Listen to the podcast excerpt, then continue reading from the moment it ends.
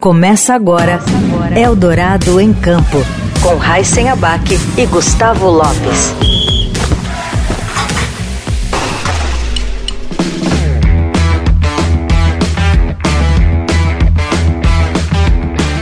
Olá, seja bem-vinda, seja bem-vindo você também. Está começando mais uma edição do Eldorado em Campo. Aqui ao meu lado está o Gustavo Lopes. Oi, Gustavo, tudo bom? Tudo bem, Heisen? Tudo bem, ouvintes? Hoje o nosso entrevistado é tão especial que a gente está acostumado com sexta de três, né? Então a gente vai fazer um programa a três também com mais um convidado para entrevistá-lo, que é o Márcio Azevedo, repórter do Estadão no Esporte, especialista em basquete. Márcio, bem-vindo também. Obrigado, gente. É sempre um prazer né, estar participando com vocês, ainda mais entrevistando essa lenda que já, já se tornou Elinho, tanto como jogador como treinador agora. É isso aí, o nosso convidado de hoje, multicampeão no basquete, como atleta, também como treinador, como jogador, já ganhou o Campeonato Brasileiro de Basquete seis vezes também um sul-americano, um pan-americano com a seleção brasileira.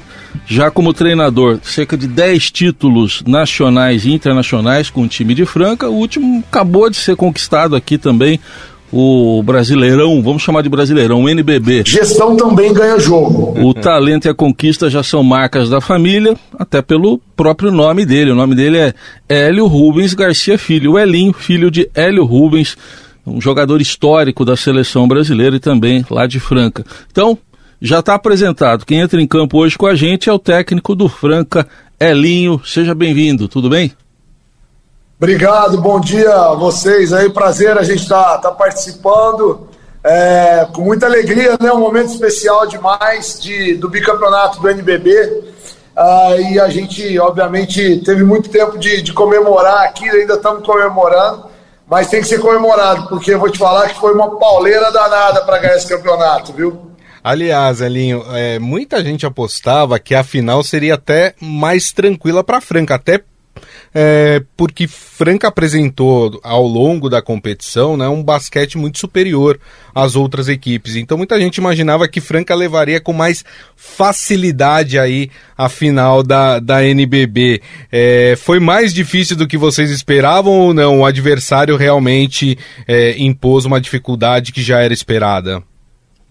Olha, é legal você me fazer essa pergunta, porque assim, a gente durante a temporada, o que, que aconteceu? Nós fomos construindo, além do, do campeonato que nós ganhamos do NBB passado, né? Nós fomos construindo uh, nesse campeonato uma série de vitórias inéditas, né? Foram batemos recorde de vitórias uh, seguidas no NBB, batemos recorde por uh, dois turnos, turno e retorno 32 vitórias, 46 vitórias ao longo da temporada, também é recorde. Então falou assim: não, Franca bateu esse recorde aí, vai ganhar tudo fácil. Mas seria normal se nós finalizássemos o NBB, a fase de classificação, com cinco derrotas. Nós tivemos dois ou três jogos de prorrogação, ganhamos do Caxias aqui de um ponto na última bola, viramos um jogo que estava 21 pontos de diferença lá em Santa Cruz do Sul contra o Corinthians. Então, o que foi criado foi por conta dessas vitórias, né? É, da invencibilidade que nós, nós tivemos durante a temporada, mas ao mesmo tempo isso era uma, eu, eu falo que era uma, era uma falsa, é, é, um falso momento, porque claro que nós construímos para ganhar esses jogos, mas o equilíbrio ele estava é, notório que era, era o equilíbrio era, era enorme. E eu tinha plena convicção que nos playoffs a gente poderia e provavelmente perderíamos alguns jogos importantes. Ah, mas o mais importante foi como nós soubemos lidar com a derrota, né? Como é que nós conseguimos superar os momentos de derrota para que nós retomássemos, obviamente, é, a parte mental de uma forma contundente e, e, também buscássemos as vitórias em busca de nos classificarmos aí para semifinal e posteriormente para final e ganhando o título. Elinho, sempre um prazer estar falando contigo, né? É, a gente já se encontrou em diversos, diversos momentos. É, eu queria falando da final, como que o técnico consegue contornar e imagino quando, quando você recebeu ali a notícia, né, que o Lucas Dias ia ficar fora. É, como que o técnico perde ali um dos seus pilares né, é, é, é, da equipe consegue contornar da maneira que foi. Vocês estavam pressionados é, por ter perdido né, o primeiro jogo em casa e você de repente recebe, bate lá na porta do teu quarto e avisa: ó, Lucas Dias está indo para o hospital, vai operar, tá fora. Como que o técnico lida com isso? Márcio, uh, sempre um prazer falar com você. É, cara, eu, eu, te confesso que foi um, um baque para mim no momento mas foi incrível, porque foi um mérito, não só meu, mas da comissão técnica e dos jogadores. A partir do momento que nós constatamos que ele iria ter que operar, em nenhum momento, em nenhum momento, e parecia que estava combinado, mas não foi combinado. Em nenhum momento nós remoemos, nós lamentamos, nós ah, nos entristecemos no sentido de ah, errou. Ah, muito pelo contrário a gente falou, pô, mas ele está bem? Ele está se recuperando? Foi visto a tempo? Foi. Ótimo. Então agora é hora da gente, de nós nos unirmos, vermos como é que nós vamos ter que jogar. Uh, já fomos para o treino falando sobre isso. Nós vamos jogar assim, assado. Eu já, eu já né, na minha cabeça, eu já preparei para a gente jogar com, com small ball, com Jonathan de quatro, porque eu acreditava não só que seria importante ele jogar de quatro, mas também o Márcio, eu segurar um pouquinho o Márcio, porque se eu coloco o Márcio, o Lucão e o Márcio começa a dar falta, a gente e o Lucão eventualmente se tivesse no momento ruim, eu teria dificuldade na, na para revezar. Então foi uma série de coisas que foram passando na minha cabeça, mas o tempo todo buscando a solução. E isso eu acredito que foi a razão de ser da gente superar uma ausência tão sentida como a do Lucas, além que o Lucas ah, mandou mensagem imediatamente. Logo que ele saiu da cirurgia, ele mandou mensagem no grupo novamente. No jogo 3 ele estava presente, então o Lucas teve um papel fundamental nisso, juntamente com o grupo, para superar essa ausência tão sentida. Como é que foi a, a, disputa na sua avaliação? Porque estava parecendo muito equilibrada, como disse Gustavo, mas no último jogo, 92-68, é uma bela vantagem, né? Como é que uh, foi construído uh, para se chegar a esse último jogo com essa vantagem, hein, Elinho?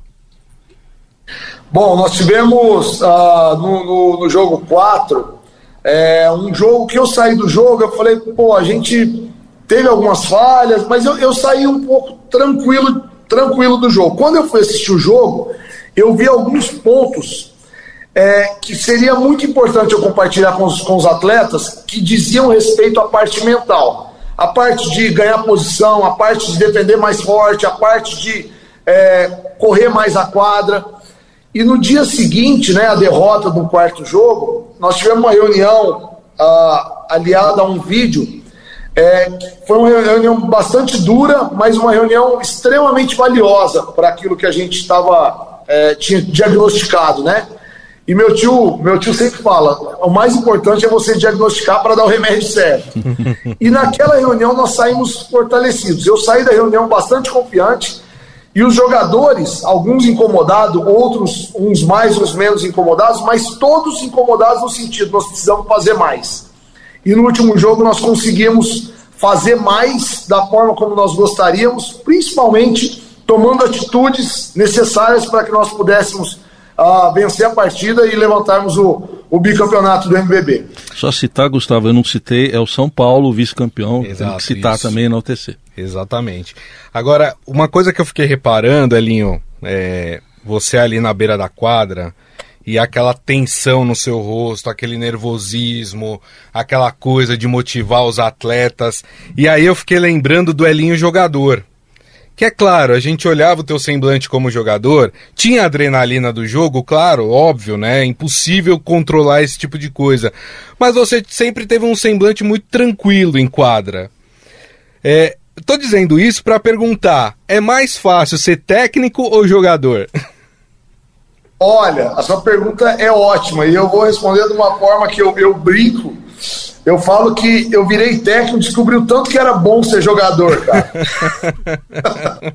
Mas é muito prazeroso. Eu tô, obviamente, eu tô curtindo muito. É, nem nos meus melhores sonhos eu imaginaria que em sete anos ah, eu, eu pudesse ter né, o, o número de títulos, o número de jogadores formados, é, liderando uma estrutura de unidade de planejamento entre o SESI Franca Basquete, a equipe profissional, eu, as equipes de base. Então, assim, é, quando você está de fora, é muito mais complexo. O envolvimento, ele, é, ele talvez seja parecido, mas é complexo porque você tem que lidar com 12 jogadores dentro da quadra, com uma comissão técnica de fora, analisar o adversário, analisar as variações que ocorrem durante a partida. Então, assim, é muito mais complexo e é necessário que é, a gente tenha uma equipe multidisciplinar, é necessário que a gente tenha os jogadores entendendo a, a importância daqueles conceitos que você está passando e, acima de tudo, a gente esteja falando de uma forma autêntica, em busca do melhor para a equipe, é, pensando no nós antes do eu. Elinho, a gente né, é, vê o sucesso, né? Você bicampeão do NBB, campeão da Champions League Américas. É, agora, pouca gente lembra, né, Elinho, de quando você começou lá, né? A gente teve a oportunidade de conversar lá em Franca, né? Sentado lá, eu, eu, você, o seu pai, lá no Pedrocão, naquela época que você estava começando como treinador, quando o investimento ainda não era o que a gente tem hoje no Franca. O Franca estava ameaçado de fechar as portas, inclusive, né? Pouco antes de você assumir. É, em algum momento, você temeu pelo projeto, é, de ser interrompido, porque assim, é, todo mundo, acho que tinha, eu pelo menos tinha convicção que, que, que ele, ele né, o projeto de Franca ia render frutos para vocês. Bastava continuar com o trabalho. É, e aí, obviamente, agora se comprovou. Mas em algum momento você chegou a temer ali que ele pudesse ter sido interrompido, que o investimento pudesse ter raiado de novo, enfim. É, e como foi, né, também lidar com aquele investimento menor e o maior, né, esses dois lados no basquete? Olha, é, na verdade, temer pelo projeto eu não temi, e eu explico por quê. O projeto ele foi muito bem sedimentado, ele foi muito bem enraizado. É, capitaneado pela Luiz Helena, né, que é presidente do conselho do, do Magalu, é, ela fez uma mudança de estatuto juntamente com outras lideranças na cidade, é, entidades que têm uma, uma liderança importante, Associação do Comércio e Indústria, Sindicato do, do, do, Calçado, que em Franca é muito forte, OAB, os próprios SESI. E, e nessa mudança de estatuto, é, ficou muito, além da transparência que, que está à tona, é, a gestão ficou muito forte, muito sedimentada. Então eu tinha plena convicção do processo, só que em Franca, pela tradição que tem, Muita gente às vezes não entende que ó, nós estamos com um valor menor agora para fazer um time que vai poder superar esse momento e daqui a pouco nós vamos melhorar é, a estrutura dentro e fora da quadra, enfim. Então, é, o meu primeiro ano foi muito legal, porque nós ficamos em terceiro lugar no Paulista, é, o time estava quase acabando, terceiro lugar no brasileiro na fase de classificação. O segundo ano nós fomos vice-campeões paulista por incrível que pareça, passou a, a, ter uma pressão maior, porque, pô, mas faz 11 anos que não ganhou o Paulista. E cinco era com, e, com o Elião, com Hélio Rubens, cinco com Lula. Falei, oh, calma que eu tô entrando, galera. Calma que... é, é, difícil ganhar o Paulista, é difícil ganhar o brasileiro, é difícil ganhar um, uma Liga Sul-Americana. Mas esse processo, eu tinha muita, muita crença, muita fé que o processo estava sendo cada vez mais enraizado. E a partir do momento que nós tivemos a, a tranquilidade e, ao mesmo tempo, as atitudes necessárias para estarmos colocando cada vez mais aquilo que a gente sonhava em prática, naturalmente os resultados começaram a surgir. É, é fácil? Não, não é fácil. É difícil, mas é, foi uma coisa que foi construído é, em muitas mãos. As entidades estavam por dentro, as pessoas que, que, que amam o basquete conseguiam passar e apesar da cobrança, eu tinha muita convicção é, que a gente colheria os, os frutos num, num período é, breve, né? numa, numa velocidade importante. Não imaginaria que fosse tão rápido, mas eu imaginaria que a gente estaria colhendo em breve. O Elinho, uh, o sucesso de Franca, como você já disse, tem uma tradição que vem lá do passado, com seu pai, com tanta gente que passou por, por, Franca. Mas em cima disso que você falou, queria que você projetasse um pouco o, o basquete mais em geral no Brasil. O que, que outras cidades, outros times podem aprender com a experiência de vocês. Eu pergunto até porque eu sou mogiano e tem lá o Mogi Basquete na minha cidade que passou por problemas. O que, que o Franca pode representar de, de lição, de incentivo para outras cidades? Porque é legal ter um basquete forte com vários times, né, vários clubes fortes. O que, que Franca pode servir de, de inspiração, na sua opinião? Olha só, é, é, muito legal isso que você está falando. Hoje no Brasil nós não temos uma política esportiva. Hoje não, nós nunca tivemos uma política esportiva de Estado. E é muito importante que a gente tenha uma política esportiva de Estado, independentemente do lugar. E quando eu falo isso, é, a gente não precisa inovar muito. Você já imaginou se toda escola tivesse um time de. Eu não vou falar de basquete porque eu sou apaixonado por basquete, mas um time de futsal, um de vôlei e uma equipe de atletismo? Quantas crianças nós colocaríamos aprendendo, se educando, é, criando uma personalidade coletiva, o respeito à hierarquia através do esporte? Então, isso é uma coisa que eu gostaria de falar. Uh, e a, a, segunda coisa, hoje, Franca, o SESI Franca Basquete talvez seja, um se não o maior, talvez um dos maiores cases de sucesso dos últimos anos aí. É, e é tudo, tem um livro que foi feito né, por, por dois gestores que estão no conselho do SESI Franca Basquete, uh, o Marcelo e o Carlos Donzelli, que eles. A, o título do livro é Gestão também ganha jogo. E agora eles já estão preparando o segundo, que é gestão também ganha títulos.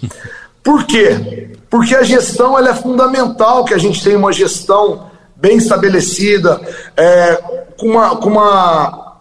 Hoje o clube tem uma auditoria por trás dele, hoje o clube tem as entidades ligadas a ele. Então, se a gente tem que fazer um trabalho do sócio torcedor, a gente chama a Associação do Comércio e Indústria e faz um determinado coisa. Se tem que trocar as lâmpadas do ginásio, chama o conselheiro da prefeitura e compartilha isso com ele. Então, essa gestão, ela dá todo, toda a força, toda é, é a base para que a gente possa trabalhar de uma forma tranquila dentro da quadra. Ah, dentro da quadra também tem que ter? Claro, hoje nós temos no SESI Franca Basquete uma unidade de planejamento. O técnico do Sub-15 às vezes me manda uma jogada, a gente compartilha, troca ideia. A, a gente, por exemplo, o sub-15, é, o sub-16 faz a rotação defensiva que o time profissional faz. Aí quando eu vou lá e pinço um jogador igual o Didi, igual o Márcio, que hoje está, inclusive já foi para a seleção, o Didi que foi draftado, eles não sentem tanto é, esse, essa saída da base para a equipe profissional e eles têm, ao mesmo tempo, um respeito e uma confiança dos jogadores profissionais, porque eles sabem que a gente tem essa unidade de planejamento, todos treinam no mesmo local. Então, isso é muito importante, essa gestão dentro e fora da quadra, para que a gente esteja todos ligados em busca dos mesmos objetivos. É, Elinho, é, você citou aí gestão, e, e a gente fala muito aqui que gestão ela é importantíssima para você manter a estrutura, para você dar as condições para os atletas, para os profissionais que trabalham é, em qualquer esporte que seja, né? E sem isso, de fato, a gente acaba indo para o amadorismo e, e, e, aí a gente fica penando aí para conseguir bons resultados em mundiais, em, em, outros, em outras categorias.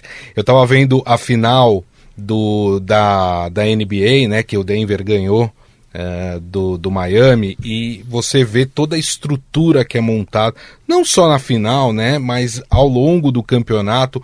Você acredita que um dia, com vontade é, do Estado e também, claro, com a ajuda do setor privado, o Brasil pode ter algo parecido, não digo igual, porque igual não vai ser, mas algo que possa motivar, trazer as pessoas para o basquete, trazer um interesse midiático de volta para o basquete. Você acredita que a gente está encaminhando para isso ou a coisa está meio parada? Olha só, é, eu, eu, eu sou um cara super otimista, mas também sou muito realista. É, eu acredito que nós estejamos sim caminhando, mas é, é, necessário que nós não nos acomodemos, né? Não, não nos acomodamos no sentido de continuar crescendo. Então, quando eu falo que a gente precisa de uma polícia esportiva de Estado, porque a gente precisa massificar. Hoje, quando a gente faz uma reunião entre o, o, o, o técnico do, da seleção brasileira, os auxiliares técnicos, você não tem uma, uma grande quantidade de jogadores convocáveis para estarem participando da seleção. Você pega uma, uma, um, países menores que eles têm muitos jogadores atuando na NBA ou na Europa, em outros pa grandes países. Oh, mas o basquete do Brasil é forte? É forte, mas tem que ser muito, maior, muito mais. E não é só o basquete, não. Os outros é, esportes também têm que serem é, mais fortes, têm que serem mais bem sedimentados, a gestão tem que melhorar, o investimento tem que melhorar. Então, assim, é o que eu te falo, a gente, é, eu vejo muito hoje, hoje em dia tem, tem campeonatos entre as universidades, né, de medicina ou de é, engenharia, seria muito importante é, ter uma, uma política esportiva onde a gente pudesse dar a chance de jogadores é, também cursarem nas universidades alguns cursos e quando eles saíssem, se eles não fossem é, jogar mais a nível profissional ainda, eles estariam formados para é, estarem praticando. Eu estou falando isso porque nos Estados Unidos é assim. Uhum. E esse é, uma, é o meu maior sonho. Então, assim, eu sou um cara otimista, mas eu acredito que tem muito ainda para crescer. É necessário que a gente não pare essa massificação, que a gente se una em, em torno do objetivo maior, é, sem pensar, é, pensando, né, ou melhor dizendo, com ética e moral no bem comum. Qual que é o bem comum? É o esporte, é o basquete, é a natação, e aí a gente vai com certeza poder estar tá, tá deixando um legado é, cada vez mais bonito para gerações que, que vêm por atrás da gente.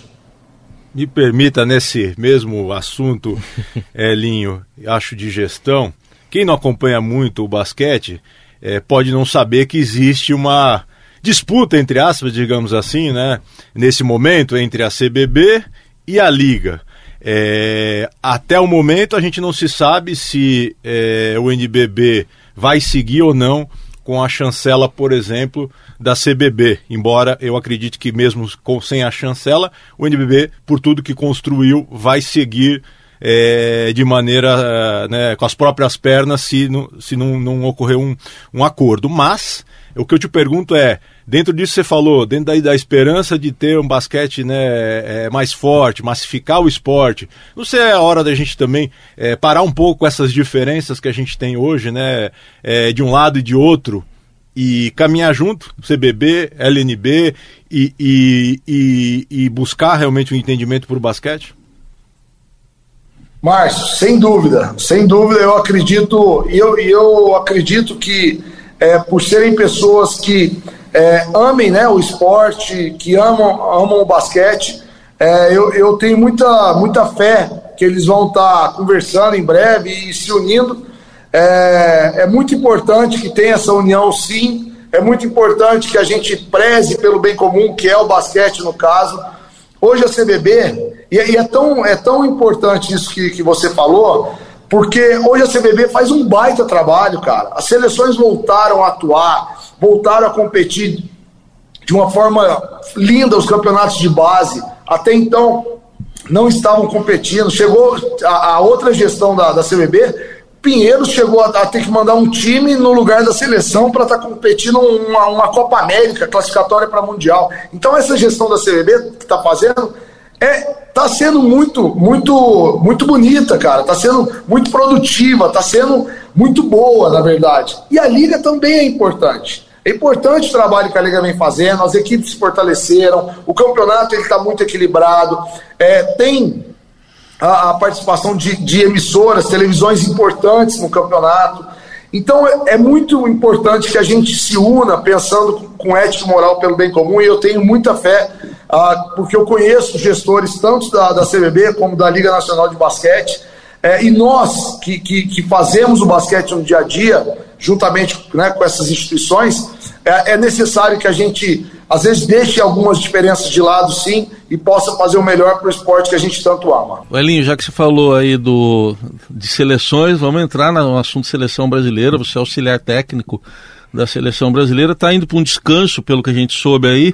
Não sei se vai conseguir descansar muito aí eh, depois da, dessa conquista, mas precisa descansar. Mas em agosto já tem a Copa do Mundo, né? Que é em busca de vaga lá para a Olimpíada. Então fala um pouco para a gente da sua expectativa para essa Copa do Mundo. Tem lá Espanha, Irã e Costa do Marfim, Costa do Marfim na chave do Brasil.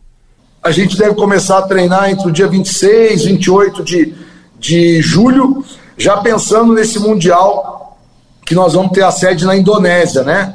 É uma, o nosso grupo é um grupo é, duro, como todos os grupos. A, a, o cruzamento dos grupos vai ser bastante difícil, porque a gente pega é, essas seleções, Costa do Marfim, Irã e Espanha, mas depois a gente cruza com Canadá, França, e eu não vou lembrar agora o grupo, o grupo todo. Mas enfim, eu sei que o cruzamento vai ser bastante difícil, mas nós estamos muito confiantes uh, em fazermos um grande trabalho.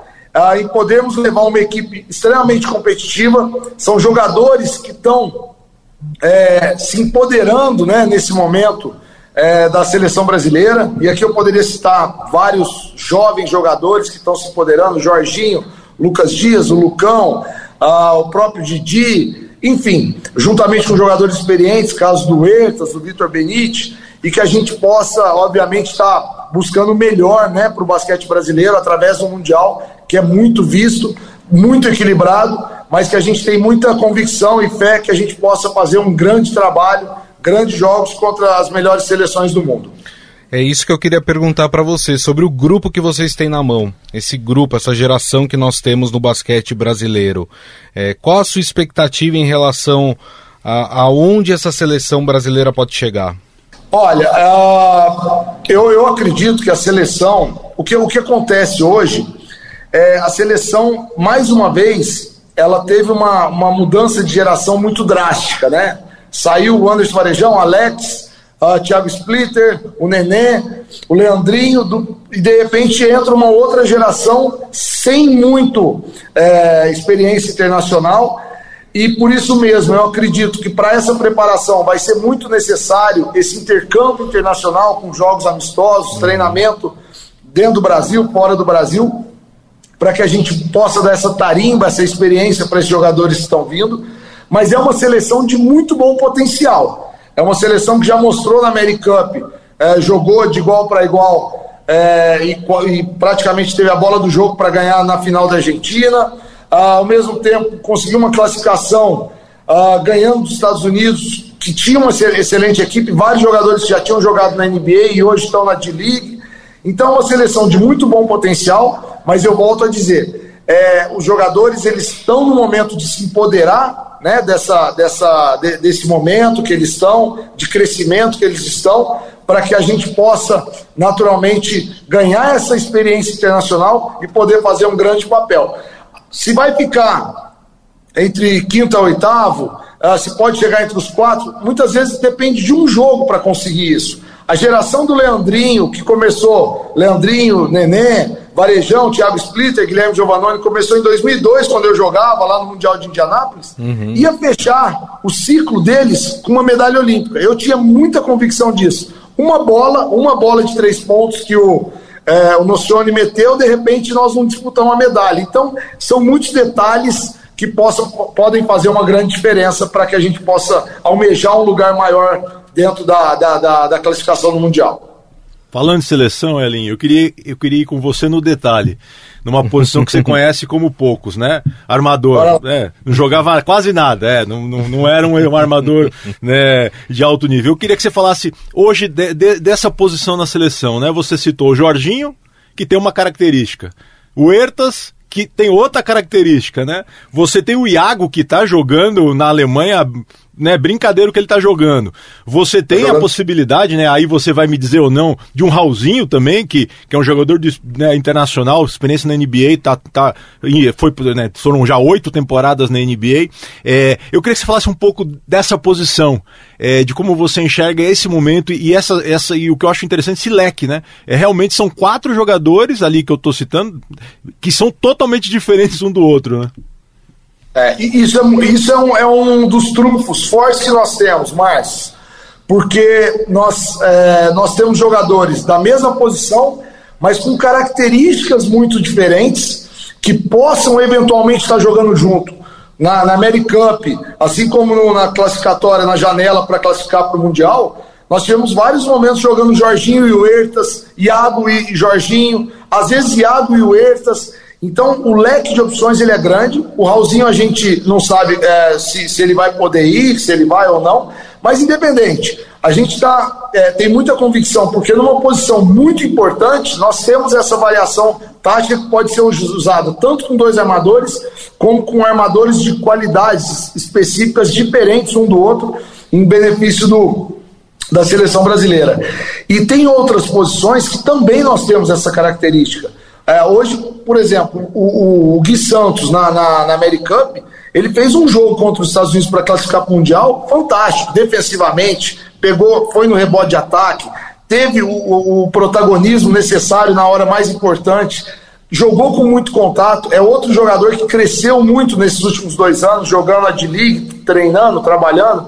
Enfim, é, isso nos motiva e nos dá confiança o quanto essa, essa geração tem de potencial para alcançar aquilo que a gente tanto almeja. Perfeito. É, em relação a, ainda a essa competição, a Copa do Mundo, são sete vagas né, para a Olimpíada que vão sair dessa competição. Tem a Espanha na chave, que é a Espanha atual campeã. Queria que você falasse um pouco mais da sua expectativa. Vocês trabalham com uma meta, eu não estou querendo previsão, bola de cristal, nada, mas enfim, que meta que vocês têm na seleção, hein, Elinho? Bom, é, a, gente, a, gente, na verdade, a partir do momento que a gente conquista né, a vaga para o Mundial, é claro que a gente quer, quer fazer o nosso melhor. E o nosso melhor, a gente, porque pelo Mundial ser muito equilibrado, né, as chaves, os grupos serem muito equilibrados, é, eu acredito que vai ser importantíssimo a gente ter as metas de curto prazo. Então a gente primeiro classificar entre os dois, as duas melhores equipes do grupo. Depois vai depender de um jogo para a gente dar o passo rumo à próxima fase do Mundial. Então são metas que são de curto prazo, mas muito importantes para você dar o passo rumo ao próximo objetivo dentro do próprio Mundial. E vai depender muito ali de estar com a equipe completa, de estarmos é, da, dos adversários, como é que eles estão jogando. Hoje o basquete é muito estudado, a gente tem software que a gente monitora né, as equipes que nós vamos estar tá, tá jogando contra, os jogadores que vão estar tá presentes, como a melhor forma de defender esses jogadores. E tudo isso é passado para os atletas de uma forma é, muito clara, específica, para a gente estar tá cumprindo essas metas. Agora, é difícil eu te falar assim, ah, nossa meta ficar entre os oito melhores seria fantástico, seria fantástico. O basquete, é, e isso eu falo bem aberto, independente de eu estar na seleção ou não, é o esporte, é o segundo esporte mais difundido no mundo. Uhum. Então, na Europa, é normal você ver a Itália classificar em primeiro lugar para o Mundial e de repente ficar fora da outra Olimpíada. É, uhum. É, a Itália é terceiro lugar da Olimpíada e fica fora do Mundial um ano, um ano, dois anos depois. Tamanho é o equilíbrio que existe. E é importante que é, é, quem forma opinião, tanto nós né, que estamos dentro, como vocês da imprensa, é, é muito importante passar isso para o público, o quanto esse equilíbrio existe. Então, o foco nosso está muito em realizarmos um grande trabalho. E aí o resultado vem como consequência disso. Só, só permite ainda disso, vale lembrar, né, Elinho, que a, que a Argentina, atual vice-campeã do mundo, Perfeito né? Você falou da Itália, né? Mas citando a Argentina, tá fora. A Argentina não conseguiu classificar nessa eliminatória que foi duríssima, foi um novo formato é, de disputa, enfim. Então a Argentina tá fora também para mostrar quanto o basquete é realmente pode ser uma bola, você muda tudo que pode acontecer com você num jogo. Exatamente. A Argentina é atual vice-campeã mundial, fez um baita mundial e de repente ficou fora uh, desse mundial agora do Japão, Indonésia e Filipinas. Então é, são muitos detalhes. Eu falo sempre que o sucesso num esporte como o basquete ele é multifatorial. Os jogadores estarem todos uh, inteiros, a gente chegar com uh, um intercâmbio importante dentro daquilo que a gente faz, a gente ter o momento, chegar no auge da competição uh, da melhor forma possível, taticamente falando. Então, é, são é, multifatorial, são vários fatores importantes para que o resultado final dê certo. A Argentina está fora desse Mundial, mas nos últimos anos a gente viu uma seleção argentina forte, é, se sobressaindo na América do Sul, pelo menos, né? E aí eu fico imaginando, Elinho, é, nós temos um país de dimensões é, continentais, né? A gente tem um material humano muito maior, por exemplo, que a Argentina. É um país menor. Muito menor, por exemplo, que Porto Rico. Né? Uruguai. Uruguai. No entanto, eles conseguem formar ali seleções fortes, ter uma, uma força dentro do basquete. O que, que a gente tem que aprender com esses países que a gente ainda não tem feito aqui no Brasil? Olha, com a Argentina, com certeza, eles têm um número muito maior de jogadores e técnicos trabalhando no basquete. Ponto. Eles têm um número muito maior de jogadores e um número muito maior de técnicos trabalhando basquete. Aonde? Na Argentina? Também. Na Argentina, uh, no, na Europa. E os jogadores, a Argentina tem muitos jogadores que têm dupla cidadania, então eles conseguem ir para a Europa como cidadãos europeus. Perfeito. E na Europa, por ser um, um, um, continente muito menor né, do que o, a América do Sul, por exemplo, é, eles conseguem um intercâmbio muito maior também, através das competições, através daquilo que eles fazem. Então, é o que eu falei no começo da nossa conversa. É, a massificação ela é muito importante e a massificação só vem através de uma, de uma política esportiva mais bem elaborada, de uma massificação de atletas a CBB está buscando isso? Sim. A Liga Nacional também busca isso, eu acredito.